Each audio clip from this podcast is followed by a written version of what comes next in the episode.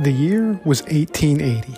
Back in Toronto in those days, the annex, as it was then, was unrecognizable. It was basically farmland as far as the eye could see. Fast forward to 1887, and the annex became part of Toronto, but was actually annexed from the city itself.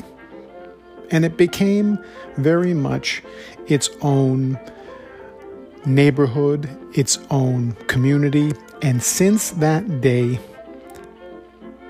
everything to do with life in the annex has become something that many would call a dream.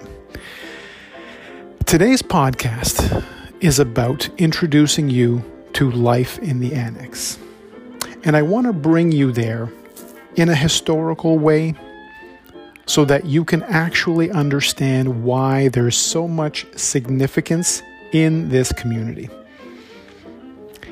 In fact, the Gooderhams built their mansion in 1889 at the corner of St. George in Bloor.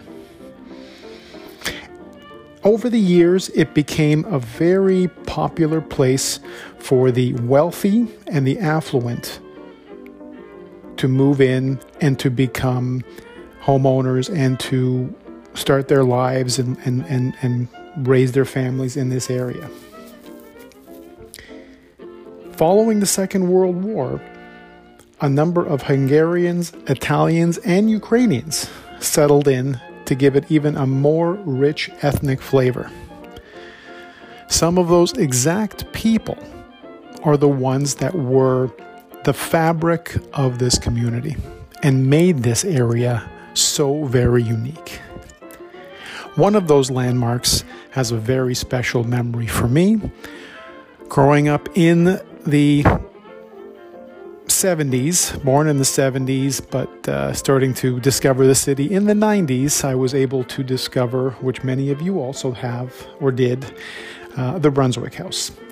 And you'll know that this was the absolute melting pot of everything that made Toronto great. So it was everything from people who lived in the area to um, college, university students. Again, people all over the city, myself included, who grew up in Scarborough, would go there and we would spend our Thursday nights there with friends.